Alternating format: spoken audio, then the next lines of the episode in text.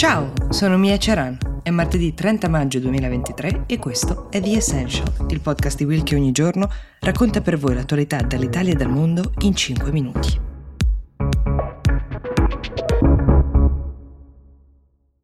Il modo più immediato per capire l'importanza strategica della Turchia per tutto l'Occidente è fare l'elenco di tutti i leader mondiali che ieri si sono affrettati a congratularsi con Recep Tayyip Erdogan per aver vinto ancora una volta le elezioni nel suo paese. Il primo di questo elenco, neanche dirlo, è stato Vladimir Putin, che lo ha fatto prima ancora che i risultati fossero ufficiali. D'altra parte Erdogan, del quale ha lodato la politica estera indipendente, è un interlocutore preziosissimo in questi tempi di guerra, tra i pochi ad aver scelto di non ostracizzare la Russia per l'aggressione all'Ucraina unico membro della Nato a non aver imposto sanzioni alla Russia, anzi il commercio tra i due paesi è cresciuto molto dallo scoppio della guerra, pur fornendo, in quanto membro Nato, appunto, aiuti militari all'Ucraina al contempo. Poi a fare le congratulazioni è arrivato Joe Biden, presidente statunitense, subito dopo anche quello francese, Emmanuel Macron,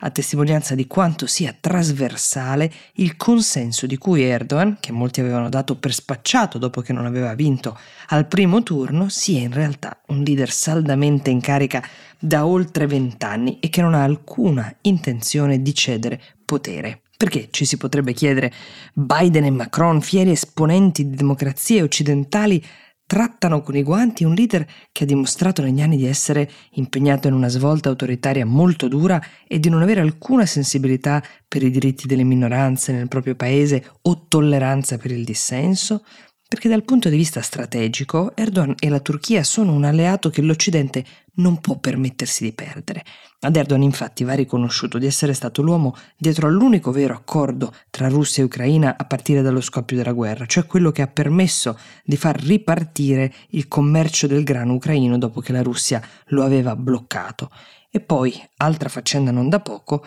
è l'uomo che ha permesso, non senza lunghe esitazioni, alla Finlandia di unirsi alla Nato. La Finlandia è un paese confinante con la Russia e ogni paese nato ha la possibilità di opporre un veto sui nuovi ingressi. E l'ingresso che adesso soprattutto gli Stati Uniti hanno più a cuore è quello della Svezia, che darebbe una copertura molto importante a tutta l'alleanza sul Baltico. Insomma, il ruolo sullo scenario internazionale è un ruolo da protagonista e la crescita del peso della Turchia, nonostante la gravissima crisi economica interna che sta vivendo, è resa palese anche dal fatto che un tempo Erdogan era un grande fan della possibilità di entrare a far parte dell'Unione Europea, mentre oggi il suo cavallo di battaglia è un più trampiano Make Turkey Great Again, piano che persegue continuando a ritagliarsi un ruolo di spicco su scala internazionale per l'appunto. L'unica possibilità che ha l'Occidente di ingraziarsi veramente Erdogan è quella di aiutarlo a stabilizzare le finanze dissestate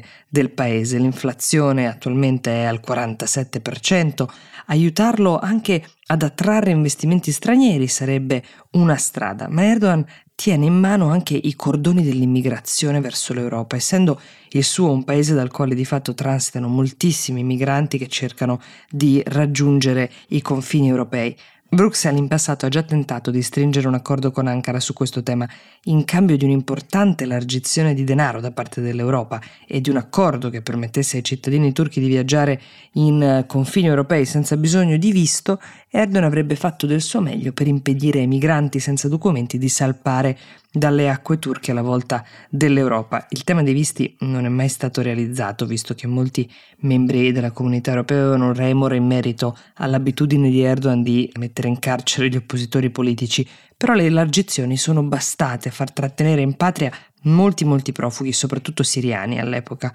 una scelta che Erdogan è costata non poco in termini di voti, visto che gliene ha fatti perdere molti, ma non abbastanza per consegnare il paese nelle mani dei suoi avversari politici. Erdogan è ancora una volta presidente della Turchia e marcia sicuro nel terzo decennio al potere. Il mondo osserva attentamente.